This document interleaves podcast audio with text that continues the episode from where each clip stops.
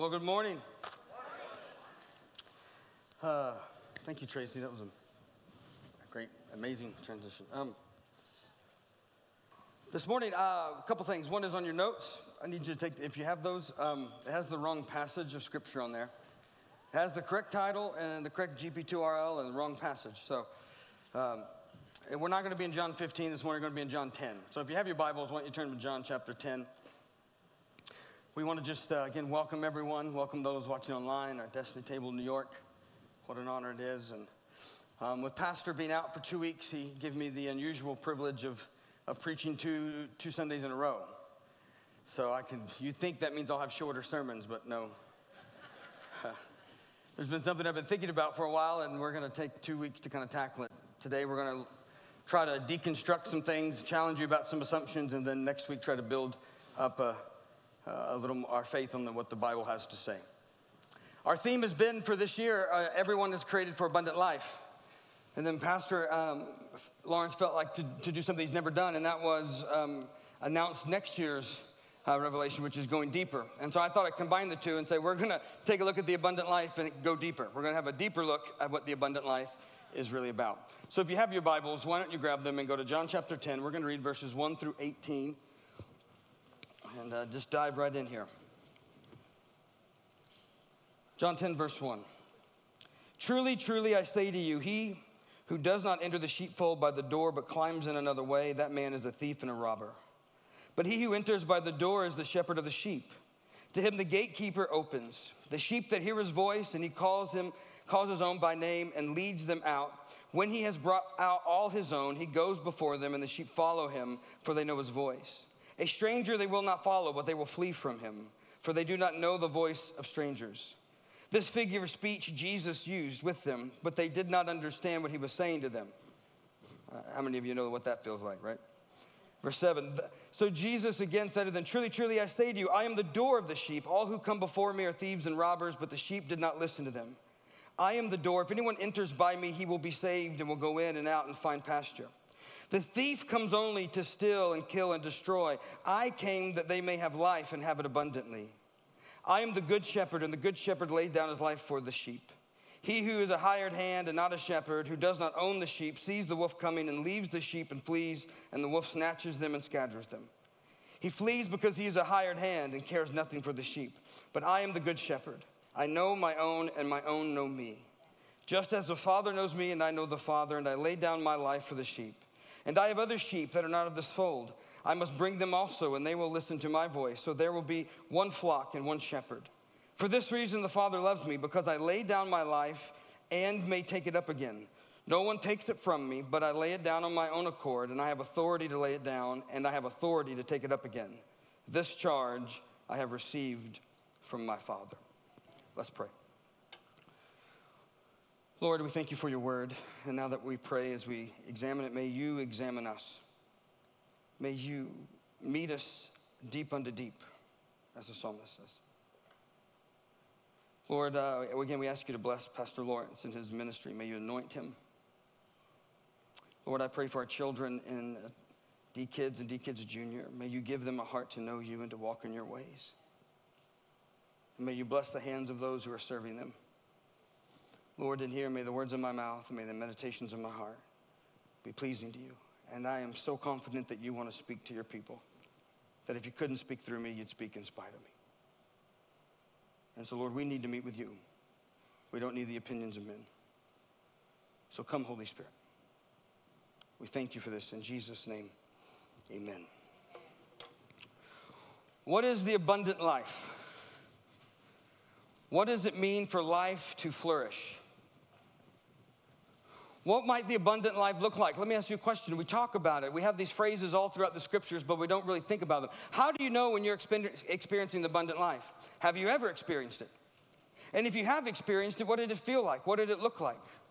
What did it taste like? What, what, what were the circumstances? What was going on in life? If you've never experienced it, does that not lead to some doubt about who Jesus is? That might be a question right? We have to ask them really hard questions when it comes to the abundant life. And these questions are not just for the religiously minded, these are fundamental, uh, fundamentally human questions. These are questions that we all ask. This vision of what it means to, for human beings to flourish is ancient and it's basic. And I believe today that we struggle with the character of what this flourishing life might look like. I think we're confused by it. So, by flourishing life, what I mean is what is the good that we are to strive for in our lives? What's the aim of our lives? What are we moving our lives to that we might be able to say our lives are good? I, the, the, the, phrase flourishing life or abundant life, I'm not trying to use it. It, it. it doesn't name the circumstances going on in your life. It names the ultimate goal of our striving, and which informs our values, which helps us to decide what is truly worth wanting in life. What's truly worth desiring. Now, here's the problem that we face the problem is everybody already has an answer to this. You have an answer to this. We all have an answer to the question of what does it look like to live a good life. It's built right into us. And so this, this answer, this vision of what you think it means to live a good life, it informs your desires, it informs your decisions, it, it informs your overall direction of your life. Now, here's the good news. The good news is whatever vision you have, you can switch them. There's freedom here. But here's the deal this is how deep and meaningful it is. If you truly switch visions, if you change from one vision to another in reality, not just in imagination, not just in mental consent, but if you truly change visions of what it means to live a good life, that will be so deep, you technically might experience yourself as a new person. That's how deep and real it is. You will see yourself and you experience the world differently if we change the way that we think about what it means to live a flourishing life. Now, I know some people might say, what seems to me like uh, this idea of asking the question, what does it really mean to live a good life, is, is a luxury, but it's not a luxury. It's a basic necessity for beings who, who do not and cannot live by bread alone. This is a fundamental question. I, have been in conversation with people say, well, that seems like, a, again, a question that people ask who are rich or wealthy or have their physical needs met, but not the poor. And I think, in my opinion, we insult the humanity of the languishing if we think that they are unable to think about these kinds of questions until they move through some hierarchy of needs and get their physical needs met, then they'll be capable to think about what really matters in life. We insult people. Not only that, if you go back, you'll find the greatest contributors, the originators of some of the most ancient visions of what it means to have a flourishing life. And even those who embrace that flourishing life, when you look at the circumstances of their life, most of them come from circumstances we today would call dire or poor or in poverty. Socrates had no money, Aristotle, Jesus, these people who all get clear gave us visions of what the flourishing life might be, we today might call them poor. So to say this is a luxury is not the case. So I'm going to try to tackle uh, three basic questions over the next two weeks. Well, today, the next one. And that is this. How, one question, how do you know when you're leading life well? In other words, that we have some responsibility. We have decisions to make and choices to make. How do we know that the choices that we're making and the things that we're doing are moving us towards what is a good and flourishing life? That seems like a good question to ask. Another good question is how do we know when life is going well? That involves our circumstances, relationships, things around us. What, how do we identify those? How might we measure those? And then another one might be when life is going well, what should it feel like? The affection, the, uh, the emotion of being human? What might it feel like? And the Bible has answers to these questions. And we're going to dive into them and we're going to get more specific about answers to those questions tomorrow or next week. But today I just want to um, um, challenge your assumptions and mess with your head. That's basically what I'm going to do, right? uh, the truth is, we are all oriented to, towards some good. In other words, some things, some state of affairs, some circumstances, some emotions, some practices that we call good. Even people who do horribly evil things tend to do them with some idea of what they think is good in mind. We all have, we're all oriented to that. We are all, uh, in a sense, uh, reflective and moral beings. We want to know that uh, the good that we strive for is desirable. There'd be nothing worse than spend your life striving and arrive and find out you were wrong. We want to know, and that leads to the third thing that we want. Uh, we're being infinite. We want some, uh, being, sorry, not infinite, finite. We're not infinite. Being finite, being limited creatures. We, we want some assurance that, that we can um, secure the goodness and rightness of our lives. Listen, usually, unless we are just bombarded by being in a hurry or, or by, um, by being captive by entertainment, usually at some occasion, we pause and survey our life, past, present, and future, and ask a really challenging question Do I have, over the entirety of my life, could I call it a good life? The problem is, in today's culture, we rarely slow down enough to ask the question. So we have answers to these questions, and they inform us in ways we don't even know. But just think about it. We no longer really treat this, even the question about flourishing, about human flourishing, as if it's a real question that we can really find answers to. Put it this way where, where would you send someone if they come to you and say, Hey, I want to learn how to live a really good life? Where would you send them?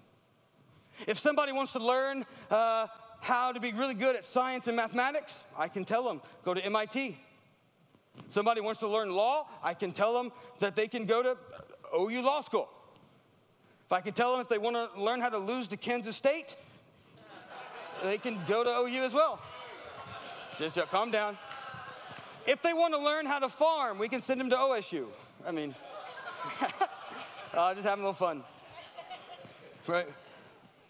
Where do you send someone who wants to learn how to have a good life? See, the problem is we can't answer the question because we don't even treat it as if there's knowledge to answer it. And there is. And so we have to struggle through this. We, we would think that universities might be a place where the question about what makes the good life could be critically asked and discussed. But in today's world, uh, universities have to justify themselves economically. And so now, really, universities are teaching institutional um, re, uh, reason, how to, how to reason with certain institutional skills and, um, and other kinds of capacities so that you can get the resources you need to pick whatever life you want. Even in psychology today, if you go to some of the greatest universities in psychology, it's more about learning how to discern mental illness or neurology or helping people decide what kind of life they want rather than helping them discern what kind of life is worth wanting. Our universities have failed us in this regard. Then you think, well, maybe the church would be a place people could go. I mean, you would think if Jesus was constantly sought out by people asking about life, about eternal life, about what makes life worth living. And if this is the way G- Jesus was sought out, surely people would come to the church. But one of the great laments, I think, of our day, especially for the church in the West, is it grows increasingly more common for us to just employ the Christian faith as a handy set of skills to help you achieve the life the world already determined you needed to achieve. In other words, we're simply trying to sprinkle a little Christianity on an otherwise secular vision of the world. We are a chaplain to the world instead of a prophetic voice that challenges it. We, are, we want to sprinkle a little Jesus on it. Like he's like he's some agape mayonnaise. We'll just wipe it on the sandwich and then we could just choke it down. So, listen, but what I'm trying to say is we have an opportunity, I believe, as a church. We have an opportunity because the world is desperately asking what makes life flourish? What makes humanity flourish? And I think we have to take seriously that we have an opportunity here. We must not neglect this quest for human flourishing because it was central to Jesus. Jesus is filled with all kinds of teaching about life. The whole New Testament is. In John chapter 1, uh, uh, in him was the life, and the life was the light of men. Right? Um, we've read it in John 10. I've not come, uh, the thief comes to kill, steal, and destroy, but I've come that you may have life and have it to the fullest, abundantly. Paul would say, when Christ, who is your life, appears, Jesus would say, unless you deny yourself and take up your cross, you'll lose your life, but he who loses his life for my sake will find it. Over and over again, Jesus is teaching us about how to find life. Now, we must, I think, as a church, we have an opportunity. If we can learn to articulate, um, if we can, yeah, yeah, if we can learn to articulate um, discern and articulate, let's put it that way, that would go first. Discern and articulate and commend a positive vision of what it means for human flourishing according to the scriptures. We have an opportunity to enter into a dialogue with the world and that we can perhaps let them see the light of the knowledge of the glory of God in the person Jesus Christ. But the truth is, we have to examine our own lives first. We have to ask some hard questions about ourselves. So, this brings me to the passage of scripture that we're reading from John 10. Now, look, one of the handy things to know when you're trying to understand what Jesus is teaching, right? Look, there's, there is a way in which you can read the Bible and ask the author to speak to you, and, the, and God can take one little passage, one particular verse, and make it mean something so personal and powerful to you. You know what I'm talking about? Anybody experience that? Right. That's great. That's good. That's you and Jesus. Wonderful. But there is a way of reading the Bible in which I'm trying to understand fundamentally what is Jesus teaching? Because that's true. And I want to build my life on that. Not simply subjectively, what is the author saying? What is God speaking to me now in this moment about this particular verse? But what is the whole of which Jesus is teaching that I want to build my life on? And when you're trying to understand what Jesus is teaching, one of the first things you need to realize is you need to try to discern what is the general, uh, often cultural assumptions he's trying to dismiss. Because a lot of times, underneath his parables, his stories, his teaching, there's a context in which something has been brought up and he's trying to dismiss or, or challenge the way the world or his culture sees something, particularly. That makes sense? So it's really good to have that in mind. So we need that for this. So John 10, strangely enough, follows John 9. I know it's a shock. Now you got to remember, chapters and verses didn't actually uh, be added to the New Testament until like 1200 years, uh, about 1200 AD. So we break it into John 10, but John 10 is actually still connected to John 9. In John chapter 9, Jesus heals a blind man, and that blind man goes and presents himself to the Pharisees. They don't like the fact that Jesus healed a blind man, right? And they get into argument about it. They ask him, they ask his mother, they ask the blind man again. Finally, the blind man gets a little sarcastic, which I'm so glad is in the Bible, right? And uh, the blind man says, Well, why don't you just, you know, but uh, basically, this is what I know I was blind and now I see. And the Pharisees kick him out. They get rid of him. Jesus lays his hand on the blind man and he's healed. The Pharisees lay the hand on the blind man to kick him out. And the fundamental question under chapter 9 is one is who is Christ and where does his authority derive from? And Jesus in chapter 10 is answering the question where does my authority come from? So let's take a look at what we might be saying in John 10.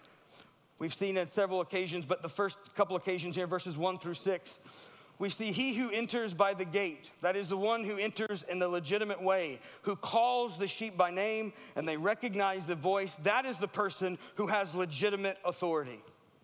The one who enters in the right way. Just be frank, you see somebody trying to sneak into the back door of a house at night with a crowbar, you're assuming they don't have authority to be in that house, right?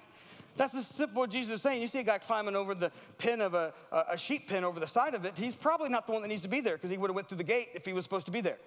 In other words, the issue is legitimate authority. It is in the context of legitimate authority that Jesus brings up the abundant life. So, what does the abundant life have to do with authority? I think that's a good question. So, let's talk about it. The word authority, uh, exousia in Greek, simply means um, out of the, it's weird, out of the nature of a thing. In other words, something uh, there's authority because it's coming out of what is true. It's, it has authority uh, not just because of some position people have given it, but because it's connected to the nature of the thing. It's literally what the word exousia means. It, it's coming out of the nature of the thing. Right? So you take that as authority, then you take what is life? That's a complicated question, isn't it? what, what is life? Um, I'm not going to bore you, but I'll get, well, I am going to bore you probably philosophically for a moment.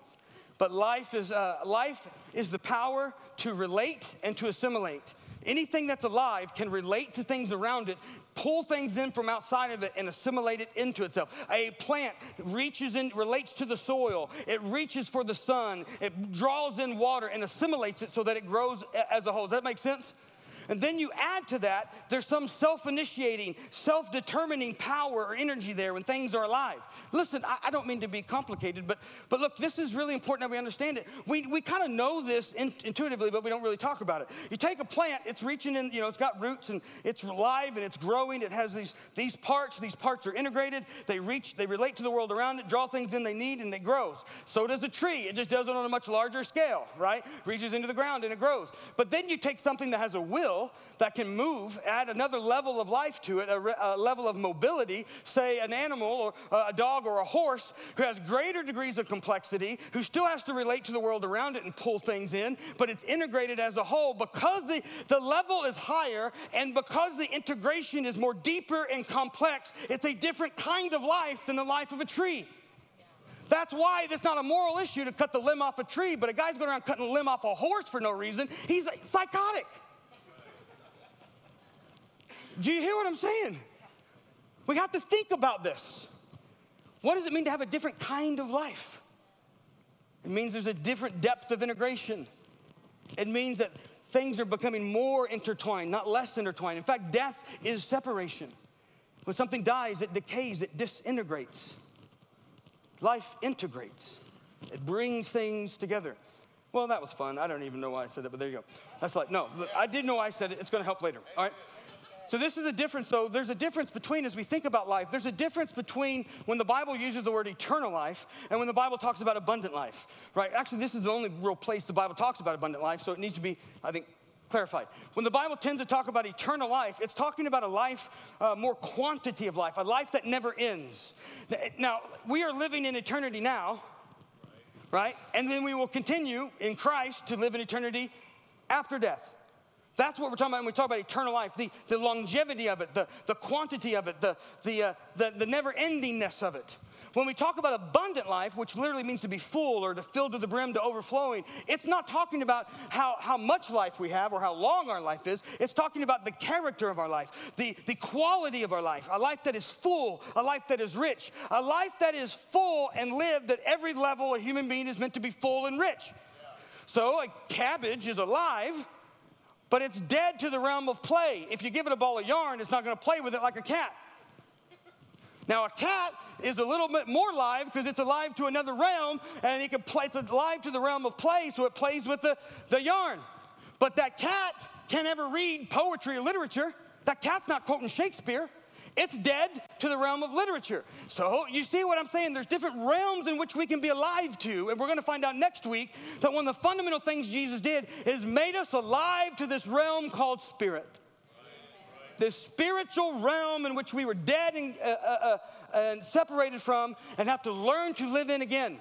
And we're going to be as clumsy as a cat trying to learn Shakespeare as we're trying to learn how to live in this realm called spirit. But we're alive in a different realm, a fullness of realm. We'll, we'll walk, uh, that's next week. There you go. So, the point is, though, we all have to choose. In fact, we're free to choose, but worse than that, we are forced to choose. That is, we have to opt for a direction of our lives that we will enact without much thought with small little decisions every day. And what we should be in the quest for is we should be, have a quest for some sort of solid basis of knowledge of what is true that can be trusted to build our lives upon. Now, knowledge of what is true, I'm not talking about academic knowledge, I'm just talking about experiential, knowing something, comes in many different forms. But one way that knowledge tends to come is by authority. In fact, we rely on authority for the better part of most of our lives. You rely on the authority of the doctor to talk to you about your health. You rely upon the authority of a mechanic or a lawyer. You rely on the authority of people you've never met when you look at Amazon reviews. You see? We have an experience, but we want to know somebody else's experience. We want to know is there some truth to it? We live, in fact, knowledge, appropriate knowledge of what is the case, is at constitutes the basis for authority not some hierarchy of institutional position. Does this make sense?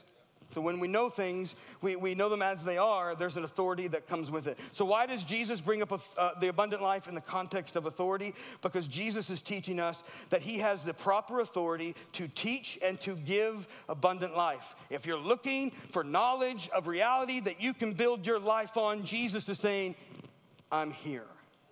You can build your life upon me and my teaching, and you will have abundant life. And all the voices, Jesus is saying, here. Now he gives evidence. He gives three things in this passage, in just John 10 alone. The three things he says is evidence on why you can trust him. One, he does the works of God. A blind man like sees and all. You might want to pay attention to that, right? He resurrects the dead, he heals the sick. Another evidence that he gives is that his sheep hear his voice and respond.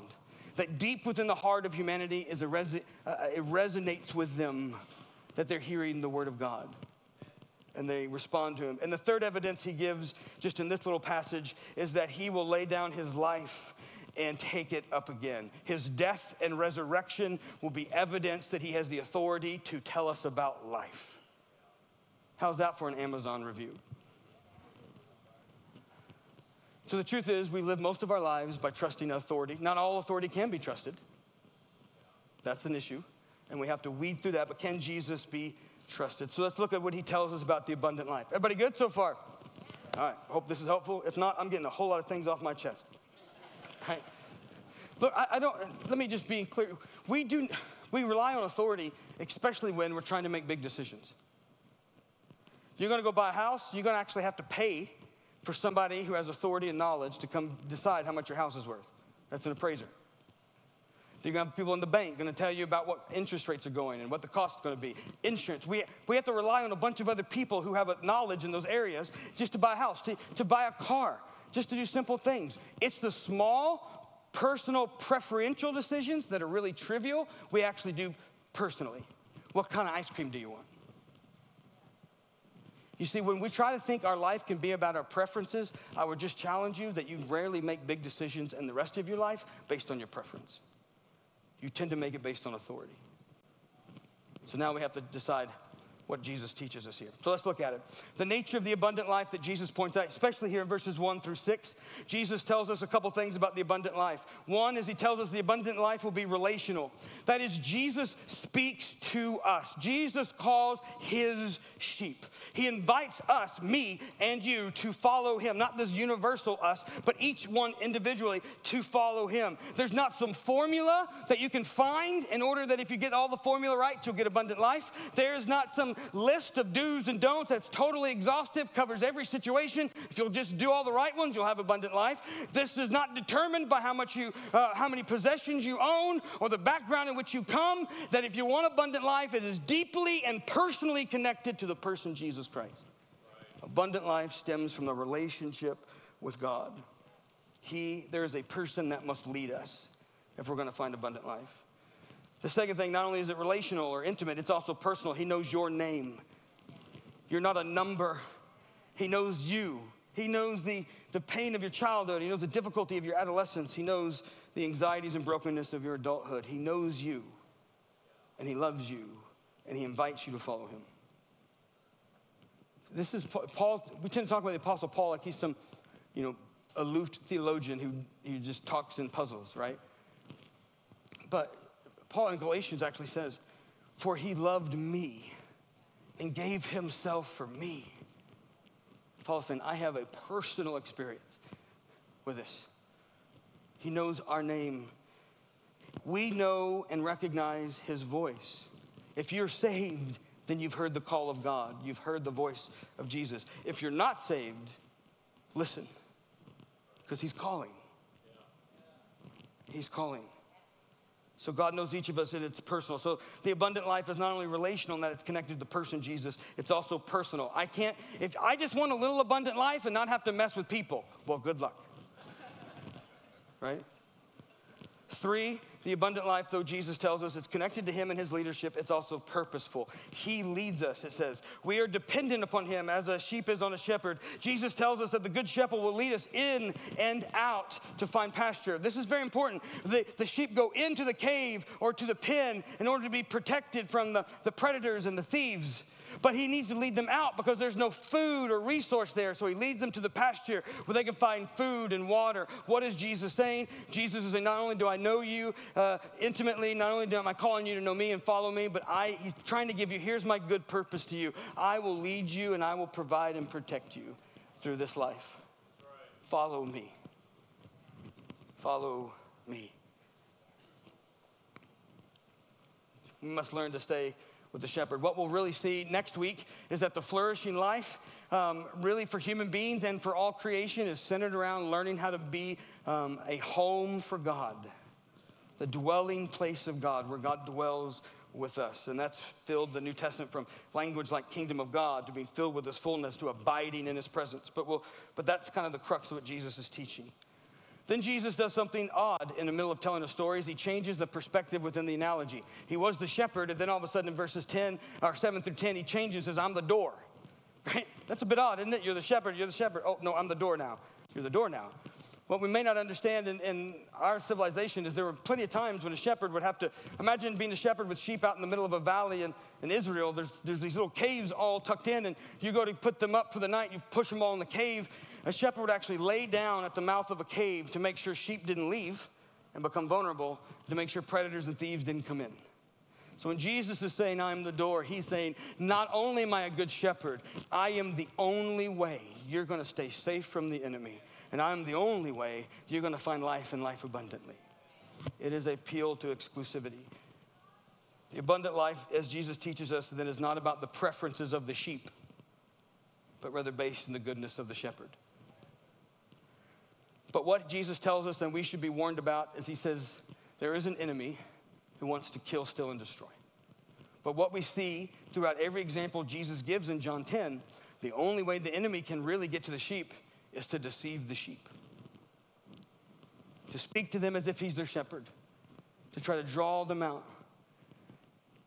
So, what I'd like to do, just to have some more fun with you, is I'd like to give you some common deceptions of our culture on how and how we might, or pathways to the abundant life.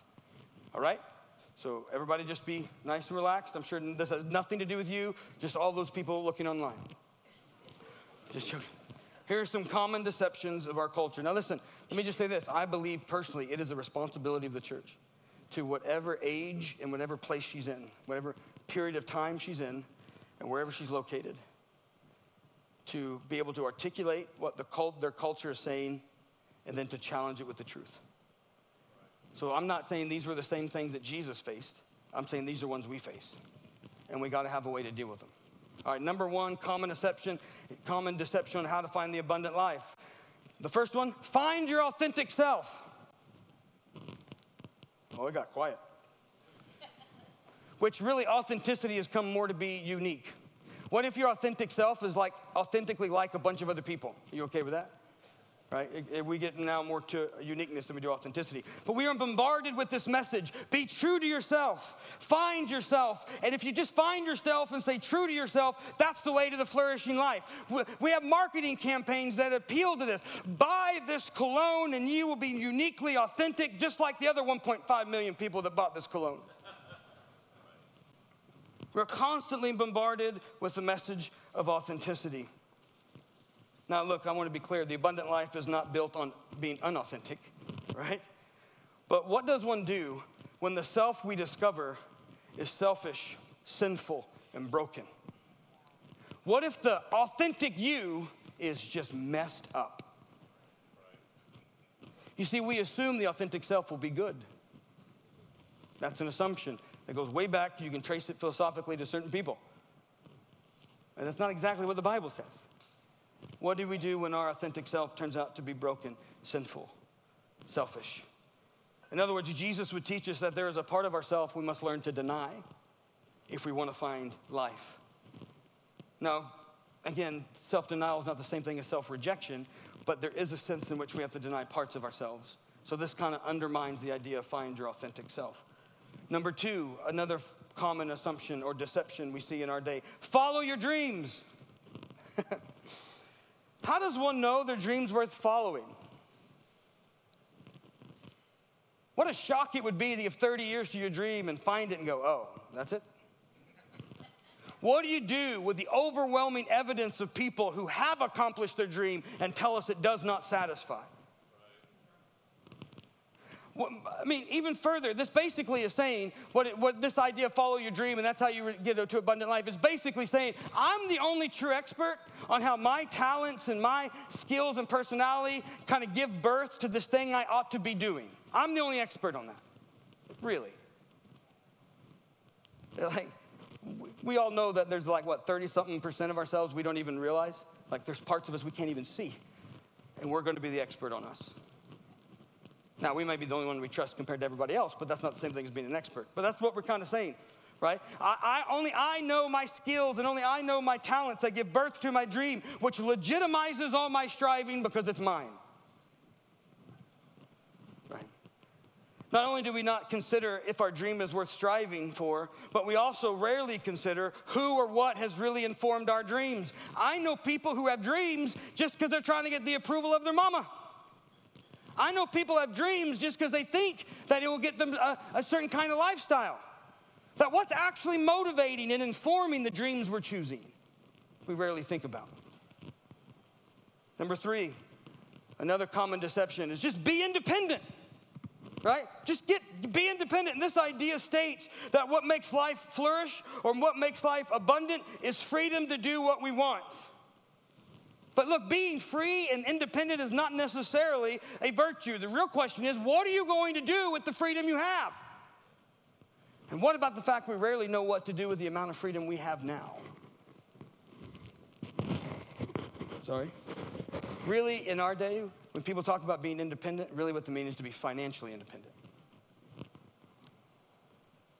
The fourth thing, I'm just going to hurry through this because I can tell this is fun for you, is um, a hedonistic approach. That is, that pleasure becomes ultimate. So, number one, under this, hedonism would be pleasure. Pursue milking this life as as much pleasure as possible and seek to avoid as much pain as possible. Now, with this view, you have some serious uh, immoral and unjust implications. I'm to pursue pleasure at all cost. What if that means I want a sex slave? You see? When do I limit the amount of pleasure I put on myself to be good. We don't have any way of knowing that. We don't have any agreed upon way of understanding that. Just to pursue pleasure and to avoid pain at all costs creates all kinds of immoral and unjust situations around us, which cannot be then a good life. But then, under, and even with all that in mind, we have another fundamental question that we all know by experience, but we rarely think about. And that is what about the fact that the more you satisfy pleasure, the more pleasure wants. People talk about what the problem with pain, if there's a good God, why am I in pain? My question would be, why is what's about the problem with pleasure? What about the fact that we have this deep longing to be satisfied, but nothing satisfies?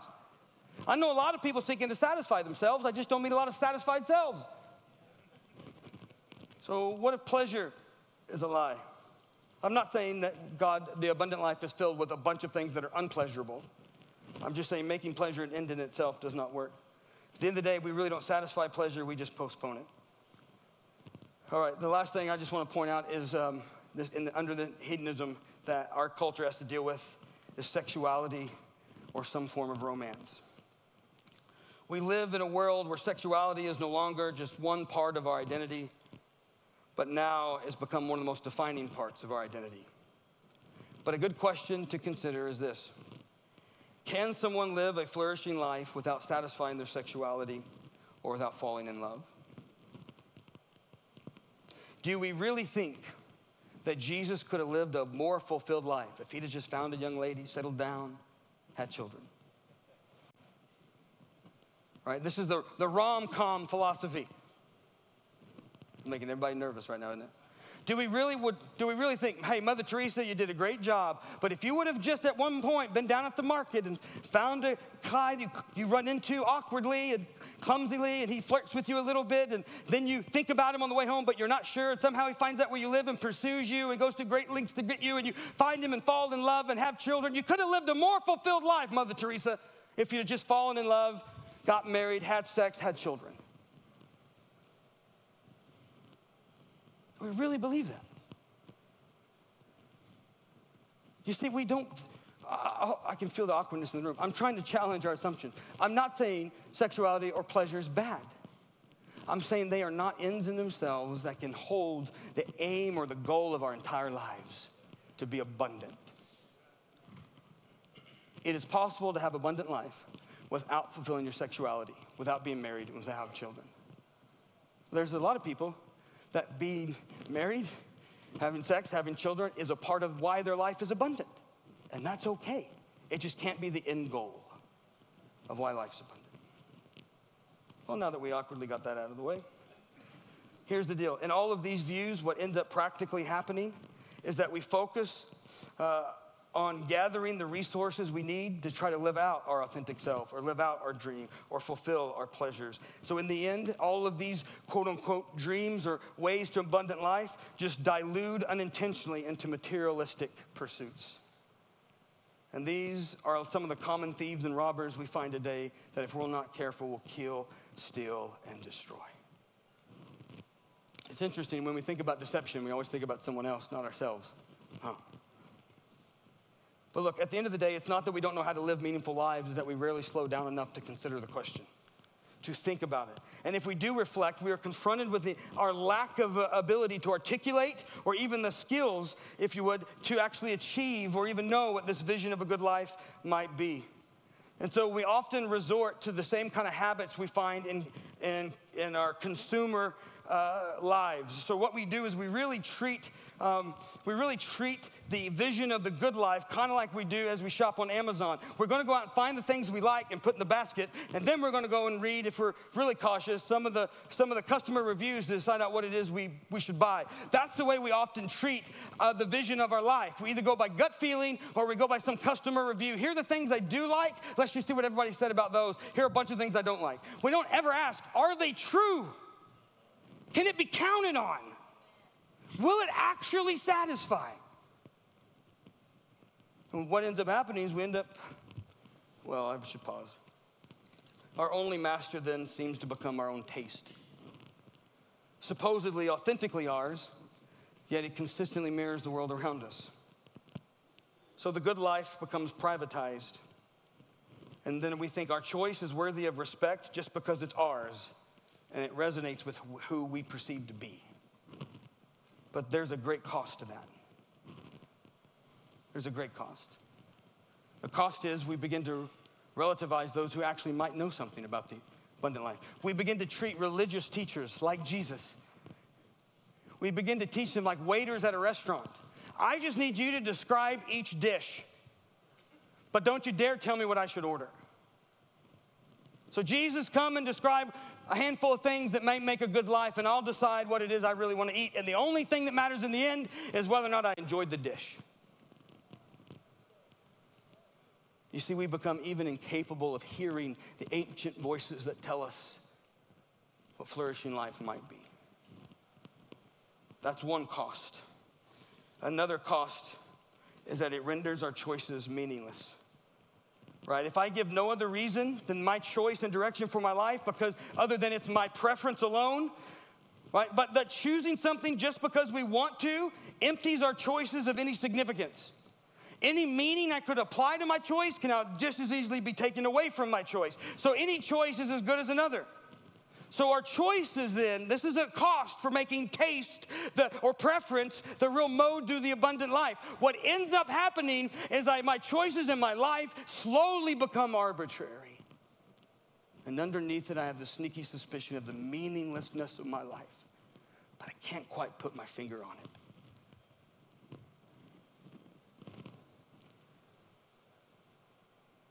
It's just really the fear of the real possibility of living a meaningless life is one of the reasons people still might search for the truth.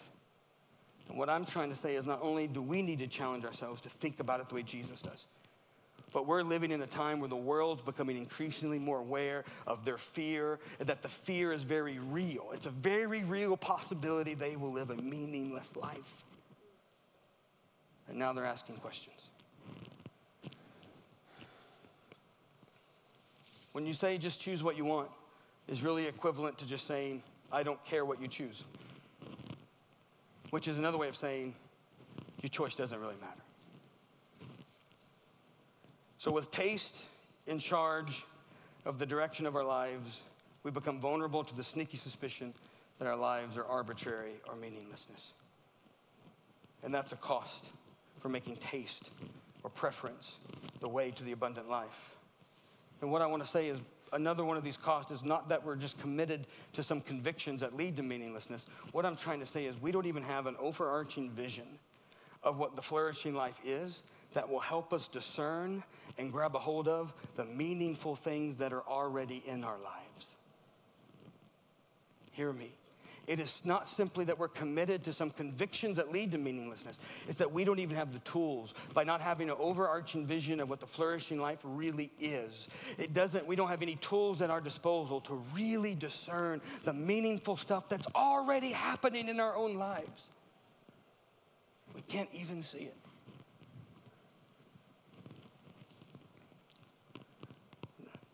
Then there's a public cost. I, I, let me just stop. I remember I don't really have a lot of time, but I remember a business owner one time. Uh, I was coaching him, and he, you know, great company, 100 and some odd employees, doing great. He got really touched by God, and, and an amazing thing. And he said, I think I'm going to just sell my whole company and everything, and I want to give my life to helping others. And I was like, What do you mean by that? I want to help others do, you know, those in poverty. We kind of went through whether it's Wales and Africa, all this other stuff. Finally, I said, Can we just pause for a minute? How many employees do you have? And he's like, Whatever, 125. And I said, How many families you, how many people do you think that represents of you to add their families? Let's just say 350, 400. I said, by owning this business and stewarding it well, you provide a living for 400 people. And you're going to sell all that to go help people. He didn't have a vision that allowed him to see the meaningful things he was already doing in his life. And much of us suffer from this ADD of trying to find the next thing that's going to satisfy, not realizing it's not the next thing. It's that we don't even have the right lenses that helps us see what's truly meaningful in front of us. And Jesus has something to say about it. There's also not only that's a private or personal cost, there's a public cost. And the public cost really is that there's a loss of dialogue about what really matters to the human life in the public sphere. And any conversation we have turns out to be nothing more than shouting matches, it feels like, right? But unable to reason with one another about the most important aspects of our lives, what we do is we just then kind of um, default to some disengaged individualism. I'm just going to worry about my own canoe and not worry about the rest of the world instead of choosing to deeply invest in discovering the truth of our common humanity and what might make all human beings live a satisfying and fulfilled life. We just kind of retreat to some individualism. We turn on Netflix a little longer. We numb ourselves from the pain. Well, as I begin to, well, I'm not going to promise landing the plane just yet. Hang on. Just some simple overviews as I, as I begin. There are thieves and robbers. There are thieves and there's predators that are out to steal the abundant life from us. But the only way the enemy can get us is by deceiving us. Therefore, I encourage you, we must all take time to reflect on the voices that we're really listening to. Because look, an unexamined and unreflective life will always favor the enemy. An unexamined and unreflective life will always favor the enemy. Second thing, as we sum this up, we see Christ as the good shepherd and the source of abundant life. We must learn how to trust Jesus' ability to lead us more than we trust the enemy's ability to deceive us. That yes, there is an enemy, but I don't need to outwit the enemy. I just need to stay close to Jesus. He's the one that outwits the enemy. At no point does one look at a sheep and go, Well, you should have protected yourself. They look for the shepherd. Stay close to the shepherd. Our fears become less and less in view of God's good care of us. It's the shepherd's responsibility to keep the thieves and predators away. It's our job to stay close to the shepherd. And the third thing is this we all have to act. Like you might be here and be going, this is kind of, you know, unnerving and I'm not feeling real great. But the point is, it doesn't matter, you still have to choose. Nobody gets to opt out of this. We all must act. So the question really is who are you trusting with your life? In a sense, as one philosopher said, we are condemned to act. We have to, even if we don't want to. To choose a direction of our lives and it's most desirable that we would act on the basis of knowledge of what is real that we can trust. And what Christ is trying to teach us in this passage is he's the one who has legitimate authority that you can trust what he has to say about abundant life. So we must take time then to examine what it is that informs our ideas of the abundant life.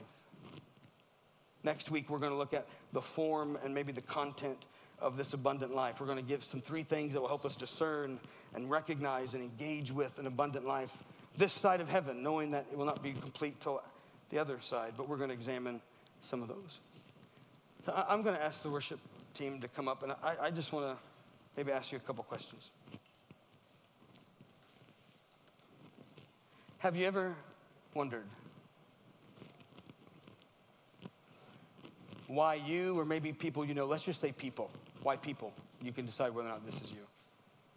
Have you ever wondered why people are always looking for a different job or to make more money versus spending their time learning to enjoy the good things they already have? It's because of the vision that they have of the good life. Have you ever wondered why we buy things we can't afford and usually don't need to impress people who don't really care? It's because we have a vision of a certain kind of life. Have you ever wondered why we tend to just play along with the cycle of the living dead, where we go to work in order to get money, in order to buy things, and so that we can go back to work to make more money, to keep the things. And then we work longer and harder hours to get more money so that we can buy more things. And on and on the cycle goes. Have you ever had a moment in your life where you're like, I just want to get off of this? That's what fuels that is a particular vision of the good life. Have you ever wondered why we might find it hard to name five to ten meaningful things that we're doing with our lives right now? If I was to ask you, give me five to ten meaningful things you're doing with your life, could you name them? I'm not saying they're not there, I'm saying we can't see them. Have you ever wondered why, although we live better than any other society in history, we have a culture that's still filled with worry, anxiety, depression, and who numbs themselves on entertainment? You know, we don't think about words much anymore, but amusement, amusement, right? The word muse means to think upon, like the musing of the mind. It's to constantly think, to reflect, to think upon. The prefix a means to negate, like an atheist. A negates the theist, or amoral negates the moral. Amusement, to negate thinking. Amusement is a way of turning our brain off. Have you ever wondered why we're always in a hurry, but we don't exactly know where we're going? You see, at the end of the day, these all have to do with the fact that we have a particular vision of what the flourishing life and the abundant life looks like. We just don't quite know where it came from or who articulated it to us or even how to articulate it. And what I'm trying to say today is that the real tragedy is not that we yearn or desire or that we're even discontent. What I'm saying is the real tragedy is we can't even hunger for what really matters. We don't even know what to hunger for. We just know we hunger. Jesus would stand up in John 7 and say, At the last day of the great feast, if any man's thirsty, let him come. Let him come and drink. Because he sees all the things that won't satisfy says, Come. So, your GP2RL for today, for this week, to practice is this Would you take time to reflect on what you think you need to obtain the abundant life? It's a great question. What is it you think you don't have that you need to get? And if you just got it, your life would be more abundant. What is it? Because that says something about the vision you have about the good life. And then the next question would be Does that align with what Jesus teaches us? That's a hard one.